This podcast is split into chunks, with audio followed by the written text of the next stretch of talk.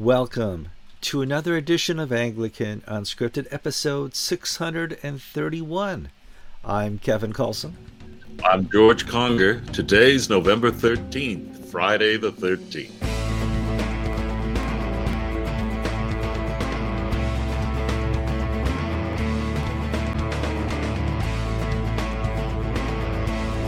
Three, two, one. All right, welcome to another program of Anglican Unscripted, where George and Kevin sit down and talk about the news of the day. Most of it Anglican, most of it Anglican all the time. We'll see what happens today. Before we get too far, we need you as faithful viewers to like the program, share the program. Uh, please go to the comment section and comment on your thoughts of the program. That's where the conversation continues. We never really end the show, and we appreciate your your input to that. And if you have not done so, please subscribe to the show. You do that by clicking on that little red rectangle on our YouTube channel. Up pops a bell, you click the bell, and supposedly, hopefully, you'll be instantly notified the next time we have a show uploaded. You'll get a little pop up in your browser says, Oh, Anglican Unscripted has just uploaded a show. You click it and you go, Oh, yay! And it's not there. That's, that's life. Whatever. So, before we get too far, George, how's your week going? I'm exhausted, Kevin. Uh, this COVID thing is really, really a pain. Yes, um, it is. Oy. We've we've uh, we've now had in-person services. We've had a month of them, four of them, and we've been averaging. We do five services on a Sunday in person, uh-huh.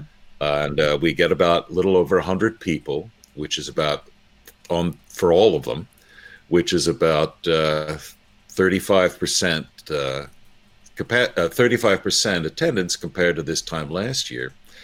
And I know where the other uh, 65% is. They're at home. And with all this latest doom and gloom on the news that, oh, a second wave is coming, New York City is shutting down at 10 o'clock, uh, Chicago, you can't go to somebody's house for Thanksgiving. Uh, here, everything's fine. Uh, but still, people are being frightened. Now, I'm not saying that they shouldn't be frightened, but it is discouraging. For, for uh, their age demographic, a little fear is okay. You know, absolutely. Uh, we're watching in this country, I guess it's the third wave. Uh, and it's amazing how contagious this COVID really is. We're able to treat it more, less people are dying when they hit the ICU. But darn it all, you, even if you're safe and you wear the mask, people are getting it. That's hard. Mm. Yeah. Well, uh, third wave, new wave. Next, will we have Billy Idol or something uh, being the being the uh, spokesman for COVID uh, relief? Right. Do you know? Do you know how screwed up this country is? Somebody in government gave Billy Idol a green card, and he voted in this last election. Oh, wait, well, who did he vote? Did he tell us who he voted? Did he He voted Donald Trump. and uh, Johnny Rotten from the That's Sex right. Pistols uh, is a Trump supporter. Uh, where's it Sid Vicious? One of them is dead. Sid, the other voted for Sid Trump. Vicious, yeah. Okay. So, but it's okay. Johnny oh, died. My. Well, we're getting old, George. Um, old quickly. Yeah, before we get to the news, there's some. Oh, people always go, Kevin, where are you? I'm at uh, Gamble Rogers Recreation State Park. It's right outside of Flagler, uh, Florida. We're leaving here today because we're going to go to see the launch at SpaceX, and we have to uh, reposition the camper to get a little bit closer to Kennedy Space Center for that. But that'll be a lot of fun. This is our. Uh, I've never seen one in person, and it's a nighttime launch, so it'll be a lot of fun. Now, have uh, the uh, government been following you because you've got all these antennas on your roof, and you'll be driving up to the space launch, and your dish will be following you. Uh, is this uh, you know out of uh, Thunderball or something, where you're going to try to hijack the space space things through your computer systems? Uh, no, but I, I am a I would be a high probable cause to be inspected by the uh, security at NASA for sure. Uh, this this big old rig. Uh, you know what I had to do, uh, audience, friends of mine, people who listen. I had to buy my first dehumidifier because I've been in Florida long enough that the RV is finally full of musty smell, and the, the only solution we could think of uh, is to run the AC 24 7, even when it's 50 degrees, or get the dehumidifier. And that's what we broke down. In. Or, or come to the 8 o'clock service. that's right. You'll smell musty smells. so I still smell musty, but you know, uh, got the we dried out the RV. It took uh, three whole gallon things of water out of the uh, dehumidifier uh, in the last 24 hours. So it was it was. Do you miss Arizona? I miss Arizona a lot. it was so dry there. In fact, Joe got up, goes, "My hair's all frizzy today." Ah, well, that's the dehumidifier working. Finally. All right, well, let's move on to the news. Uh, a lot's happened uh, in Anglicanism this week. A report has been issued by the Church of England. I think uh, George will do some talking about and some of the uh, reactions to that report. It's called the Living, Loving, Lubing, Lusting report. That's a Julia Robert movies. Uh, eat, right. uh, sleep, and get well, or something like uh, that. LLF is the acronym yeah. we'll use. Uh. Living, Love, and Faith. Mm-hmm. And it's not really a report. It's more of a thing. It's part book, part video, part report, part. Um, it's a mixed bag, and I'll give it credit for effort, but I'll give it a failing grade for practical uh, well, application to the life of the church and the world. What was the goal of the report? Well, about two years ago, there was a flap in the uh, General Synod of the Church of England because the General Synod was asked to take note of a bishop's statement on human sexuality that was traditionally minded. And General Synod wouldn't do that, which was a bit of a slap at the bishops. And there was politics involved. It wasn't that all of a sudden General Synod became more liberal than it is. And so they've decided to, they decided to put together a study commission uh, to basically begin the dialogue for I don't know how many times on human sexuality. So they got together a left leaning group with some well meaning conservatives uh, thrown in for balance, and they came out with this report. But the report doesn't make any recommendations. Now, the good things is that there are parts of it where you can see that they really wrestle and engage with scripture and they really take seriously what Paul said about uh, porneia, uh, sexual morality. They don't gloss, they don't do some of the stuff the Episcopal Church did, which is either completely ignore Paul or take it so far out of its context that, oh, this only refers to ritual prostitution. Doesn't mean Paul knew nothing about loving same-sex relationships. You know, just like the Greeks had at that time. Uh, he knew loving. nothing about it because Paul was Jewish and he didn't know anything about the Greeks. Well, they don't make that mistake. No. But I'll jump to the end because it, it's not a practical report because it doesn't doesn't really do anything other than keep the no- keep the volume level uh, up it doesn't offer any steering no, other does. than it, we it have offers, to have we have to have more talk.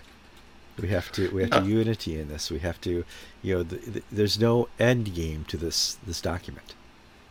No, I'm being very unkind and I'm being very harsh because a lot of people put a lot of time into this and they put their hearts into it and they meant well. And but at the end of the day, what has this accomplished? It's another book that I'll have in my library and a divinity school library will have, but it will have no real impact in the lives of Christian believers. And the reason why, if it gets down to it, is that they refuse to address the elephant in the room, which you just named, Ke- Kevin false unity. Uh, that, you know, even though we don't agree on how the Bible should be read or what it says or what it means or what's right and what's wrong, we still can call ourselves Anglicans because we agree to disagree about what we disagree about. Uh. I know that's double negative or triple negative, but that's really the that's situation that we're in, isn't it? and it's this call for fake unity. Uh, at the end of the day, only advantage only comes to the advantage of those who seek change there are two camps here. There are those, there are three really, those who seek change, those who seek to preserve the unchanging truth of God's word, and those who seek to find an accommodation. And when you balance those three equally, what it comes down to is favoring the center, finding an accommodation that allows God's word to change, but not by that much. Or not by that much today, but maybe tomorrow we'll get a little further along. So it it really begs the question at what point do you divorce yourself emotionally from this process if you're in the Church of England? Sure. Now, how that divorce takes place uh, differs from person to person. You know, in my case, in the in the Episcopal Church, my divorce means that I still uh, I still wear the uniform, but I don't salute the flag because in my little here in Hooterville, it doesn't matter what they do in New York. Uh, but if you're uh, in a nasty, hard place where the bishop is telling you to do all these awful things, it's a difficult place. Well, you're if you're being if you've been kicked out of the Episcopal Church, you don't really have much choice, do you? I mean, but that's the reality. There's the uh, I'm being beaten by my spouse divorce, and I'm out of here. And there's the uh, my spouse isn't paying attention to me anymore. And I mean, I've got one of these great bi-coastal marriages as far as the church is concerned. I live in New York. My wife lives in San Francisco. We see each other for Christmas and Thanksgiving. That's how we stay happily married. you hear that sort of nonsense on sure. TV from time, to time, but that's the reality of my relationship with the Episcopal Church. Yeah. But that's where I want to go with this LLF paper, in that I think it's problematic because it continues I'll speak now to the to that constituency with which I identify, and that's the evangelical wing. Mm-hmm. It paints a false hope of that maybe through patience and through reason, we can convince the other side that they're incorrect. Now, all things are possible in the power of the Holy Spirit. I don't deny that. But by using the tools of men, of man, of parliamentary procedure or dialogue to achieve God's ends, I think you're you're engaged in a fool's purpose. Absolutely, it talks about in Scripture. Yeah, they used their own reason. They came to a conclusion with their own reason, and all hell broke loose. Yeah. Why would the Church of you know, England be any different? Well, the other thing is the, the the voices of the evangelical establishment in the Church of England, their loudest call right now is not to biblical faithfulness, but it's to institu- institutional faithfulness, so that we can be biblically faithful. They, in other words, what, what comes first, the chicken or the egg, the cart, the cart or the horse? Um, again, it's easy for me to criticize because I'm not part of it. I'm not. Uh, I don't have to make these decisions, but I do feel intuitively, and also from conversations I've had with uh, members of the clergy of the Church of England, that a great many of them are basically who are my uh, generation are just timing things out. But that's an important. They're just going to run out the clock. The Episcopal Church and the Church of England are slowly dying. Mm-hmm. I mean, both the institutions themselves are admitting that. The Episcopal Church, or at least through their news organization says we've only got so long left. If you look at the stats from the Church of England, they only have a decade or two left. Um, and for me, you know, how do I, as an Episcopal priest, live in such a world? And it's because my identity is not in the Episcopal Church, it's in Jesus Christ. The Episcopal Church, if the Episcopal News Service is to be believed, believe, to be believed, yeah will be defunct by the time I time out in my retirement. Um, should that worry me? Well, it will disappoint me. But will the faith of Jesus Christ endure? Absolutely. It can't be defeated. It can't be destroyed. At least your pension fund will still be there. I mean, the tech pension system is. Oh well, they're they're now into this woke investing. Oh no! Uh, oh, yeah, so it, Ooh. You know, you so, want to I mean, retire early.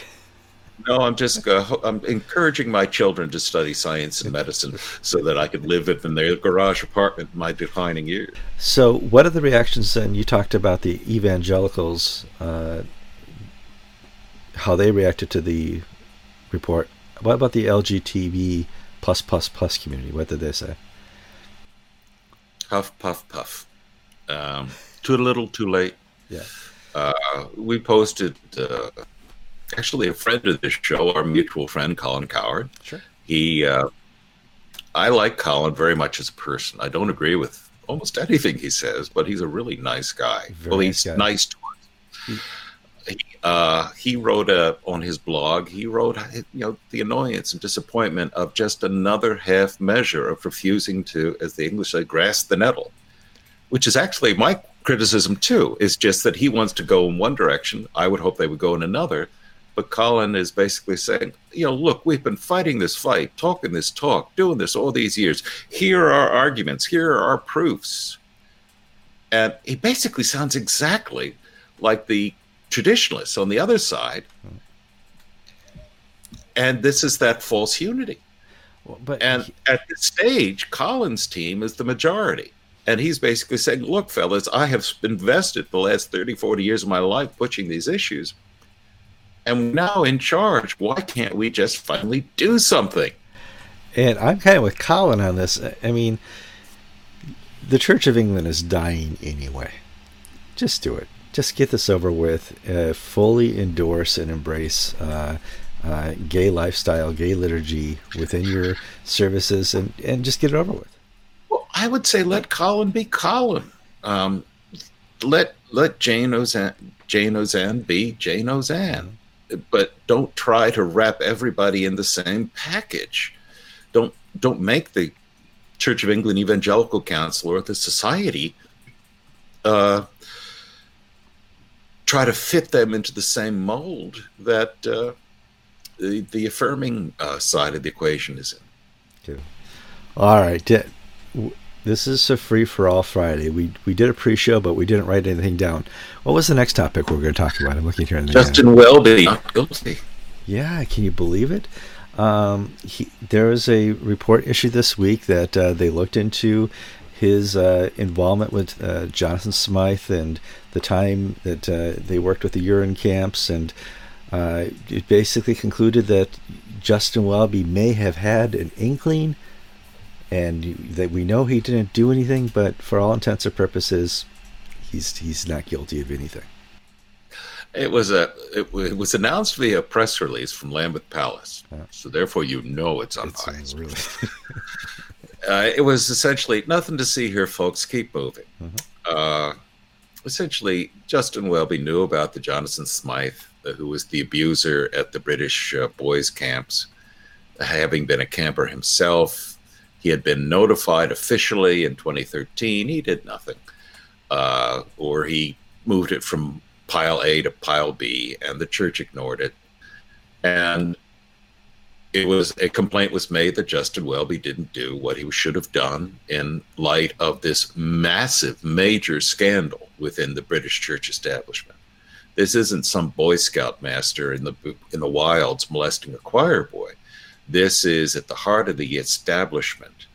Uh, some of his victims are bishops today of the Church of England. Um, boys were driven to suicide. Boys have their lives wrecked. In Zimbabwe, one boy died at this camp. Mhm. That this that uh, Smyth had to flee England uh, because the, uh, the the evangelical establishment says, you know, get out of the country. We we know what you're doing. You got to leave. We're not going to turn you over to the police. Welby was part of this establishment. He was a young man when these crimes occurred, but he, the the accusation was that when he was in a position of authority, he should have known, he was informed, and he did nothing. And the Church of England's uh, safeguarding team came back saying, "Well, there's no, uh, the case against him is not proven." Which uh, which in the past could get you what they did to a, a former Archbishop of Canterbury. yeah, I mean, they, your rights, privileges, your uh, place in society, and your reputation. Yeah. You know, they're going to give John Sentamu a peerage. They're going to make him a permanent member of the House of Lords uh, because it's his turn. Uh, you know, all these things about that he, you know, we need to make an example of him as the first black archbishop, as this, that, and the other. Where his personal conduct of having done a horrendous job with the abuse scandal shouldn't count against him uh, Welby's the same way. We can nail George Carey for unverifiable instances that he may or should have known something third hand 30 years ago. But Justin Welby held to the same standard. Case not proven, he continues to be Archbishop of Canterbury. Um, the, uh, the, the primates held a video conference, uh, two day video primates meeting in November uh, this past week, and of course uh, the GAFCON uh, movers and shakers, Nigeria, Uganda, Rwanda didn't attend, and they probably saved themselves Yes. A boring two days because they had these well-meaning duds giving them talks about safeguarding and the archbishop of york telling them how britain is going to use this lff to uh, basically finally engage with the issue of homosexuality uh, Yep. but they but the the, the fog the bilge coming out of the establishment on these issues on abuse on human sexuality on so much else on false unity. Is just overwhelming and overpowering. Um, in my own life i've sort of reached maybe long ago but i reached the point that i don't you know i don't wait upon the latest word of the archbishop about what things are or where they're going to be because i can almost write his speeches for him.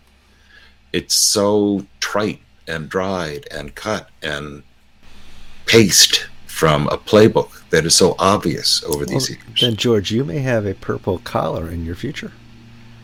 If you could just, if you could just write these, it may, it may be time for you to whip the chain.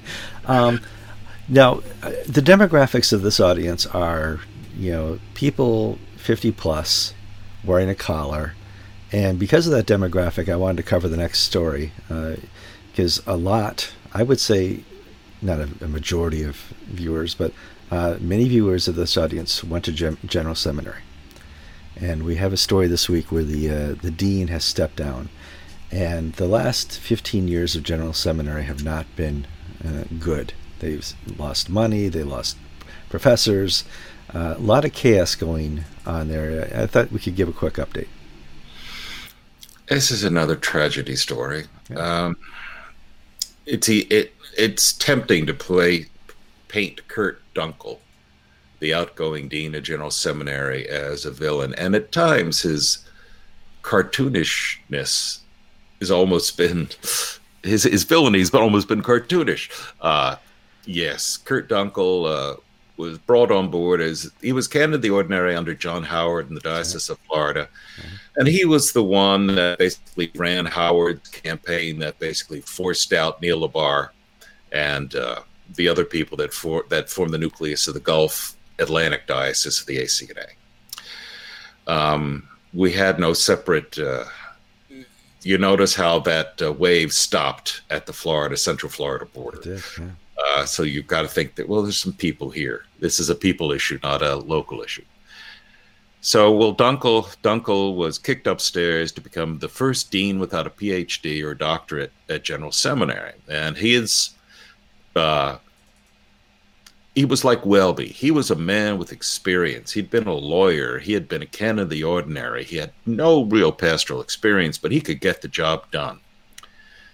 And today there are, I think, more trustees, 37, than there are full time students, 30, at General Seminary. They have had to sell off property. They had, four or five years ago, they had the 80% of the 80% of the faculty quit and they get fired. And General Seminary is not long for this. It's going to go the way EDS. I believe it will go the way the Episcopal Divinity School in Cambridge, Massachusetts, and be merged into a Cambridge EDS went down to merge with Union Theological Seminary in New York City. Right. So it has an office building. It's an office in a building. That's all that's left of that great seminary. And Episcopal Theological, uh, uh, General Theological Seminary, I think it's heading the same way. Hmm. Yeah. It, and the thing is, it's just, if I were to offer a critique, it really is important if you're a bishop, if you're going to be a seminary dean, if you're going to train people how to work in pastoral institutions, to have some pastoral experience yourself. You can't go through a lot. You can't be a rector of a mid, middling and larger parish without figuring out how to compromise with people and get things done so things can get done. Sure. If you've got a little congregation of 50 people, you can basically boss everybody around and, you know, you're king of the hill. But if you got two, three, four, five, six, seven, eight hundred people, you're going to have people from all over the place coming at different angles, and you're going to have to juggle and balance and try to find ways. You're going to have disgruntled clergy assistants that you have to mollify or figure out how to get rid of. In other words, you have to have the real life experience of how the church operates on the ground. And too many of these, you know, Dunkel never had that. He had a very short time in pastoral ministry. Because he was an attorney, he was made canon of the ordinary, and he was made an administrator. But he didn't know how to administer how to administer the people under who he was given for whom he was given supervision. And that failure was carried up to the seminary level. Yeah. It's a sad thing to, to watch you know these great seminaries of the past fail. And uh, collapse obviously uh, there's there's a couple left. Uh, there's certainly some good ACNA version uh, seminaries out there. Uh, you know it, it's hard to see this because that was Siri. Sorry, Siri. Um, and it, it's hard to watch this happen. Uh, before we finish up, I wanted to talk a, a little bit about presidential politics again. Uh, presumptive presidential elect Biden uh, seems to think he's the clear winner here. There's a lot of hope I see on Facebook and Twitter uh, of the, the the rebel alliance, so to speak, uh, hoping to overturn the vote or find out how they cheated. Clearly, there's you know every election has fraud. This election certainly had some fraud, uh, and it's a, the onus of the president and his team to prove major fraud. And if he can do it, great. Let's get this you know taken care of. But this is just a, a collective stress on us during the time of COVID. This is so 2020, George. Yeah, um, we'll see how it turns out. Uh, we we're being fed a diet by the main uh, the mainstream media that there is no evidence of widespread fraud. Baseless, and, they say. Baseless. And guess what? That's what the Trump team says too. Yeah. They're talking about targeted fraud. Sure. There was no fraud in my little county. Uh, there was no in Florida. You know, nobody on either side is questioning the election because after the Chad fiasco 20 years ago, Florida went through some very strenuous reforms, and you have to have ID. You have to do mail-in ballots are counted before any other ballots. They're not dropped in the middle of the night, and so on. You know, all that stuff. Well, the uh, Joe Biden cannot the constitution gives the power to proclaim a president not to the media. I'm not saying biden won. I'm not saying he didn't won. But i'm saying it's pretty premature and absolutely ludicrous to say that there's no evidence of targeted fraud. Um, you have the uh, rudy giuliani and other attorneys going into courts in pennsylvania and michigan and so far, and there may be other states that'll come with affidavits of poll workers and election monitors and actually employees of the city election boards making uh, these under te- under sworn testimonies of this they witnessed this or they were told to do this. That is evidence. Sure. Now the other thing you need to remember well i'm not you kevin but the general you general, is that this is not a criminal trial. No. This only has to be a preponderance of evidence. It's a civil case. So uh, the, the, court, you do not need to prove without a shadow of a doubt, as you do in a criminal case.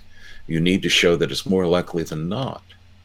And then the courts decide on what sort of uh, uh, actions do we take in light of the evidence or preponderance of evidence?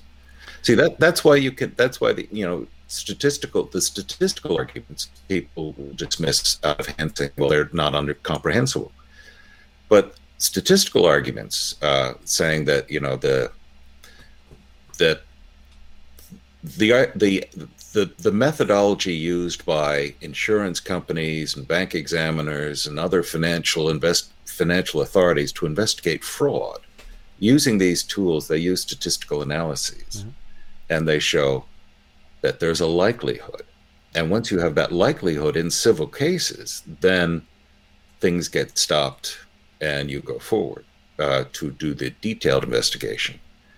And what the Trump administration appears to be doing is uh, following this pattern that you do in pr- proving financial fraud, uh, gathering the affidavits, but also gathering the macro information, showing that that uh, like this probability of uh, the way the the votes came in Milwaukee or in Michigan or in Philadelphia. Um, there's a one billion to one chance that it could have happened that way under normal circumstances. Yeah, there's a reality. That's their argument. I don't, that's their argument. I don't know if it's true or not. There, there is a reality that that there's certain statistics here that set off the red flags. You know, uh, shutting down the counting at night, adding the uh, 130,000 extra votes at night. You know, done under the cover of darkness. The thing is, uh, if we can't, if this can't be proven before December 14th when the Electoral College meets, you know, the, the, the yeah. Well, well, here's the thing that the, um, like in Philadelphia, the law is quite Pennsylvania law is quite clear that there must be a Republican and a Democrat to view the votes. You just can't do it without Republicans present. Right. And the penalty of that is those votes aren't counted. So the argument being put forward by the Republicans in Pennsylvania is that these several hundred thousand votes cannot be counted under the clear, plain reading of the law. It may not be fair to the people, but that's the fault of the election board, uh, yeah. not the people who voted. So if it is certified, then it goes to the state legislatures, and the state legislatures are the check against local election authorities. If they think fraud took place, the state legislatures are in their rights to say, we don't agree with this. And in fact, we think fraud took place and we'll certify a different set of electors. Now, in this particular, now we're getting into brass tacks, but in five of the six states that are in question, and there are only six states where there's been accusations of targeted fraud. Um, the legislatures, the governor, the legislatures are controlled by the Republicans in five of the six states. So in Pennsylvania, for example, if the elections boards in Philadelphia return, well, there was a million votes for Joe Biden, even though only 400,000 people were registered in Philadelphia, they'll that'll go into the total and the election and they'll gather all the county totals and it will say oh my goodness joe biden won by this 600000 margin now, the arguments we put forward, well, that's possible, it's this, that, and the other. But it's up to the legislature to decide what that's the check and balance in our system that the founding fathers set up. This happened in the election of 18, I think it was 1880, Tilden versus Hayes. Yeah. This ha- happened of uh, the elect the legislatures being a check against local fraud. Because at the end of the day, we have to remember the president is not elected by popular vote. The president is elected by the state legislators who rely upon a popular vote to award the delegates to the electoral college. But it is, we're in a republic where we elect local legislatures who, in essence, elect the president by means of the uh, popular vote being the guide. If you guys ever get a chance, go read the Twelfth Amendment to the Constitution.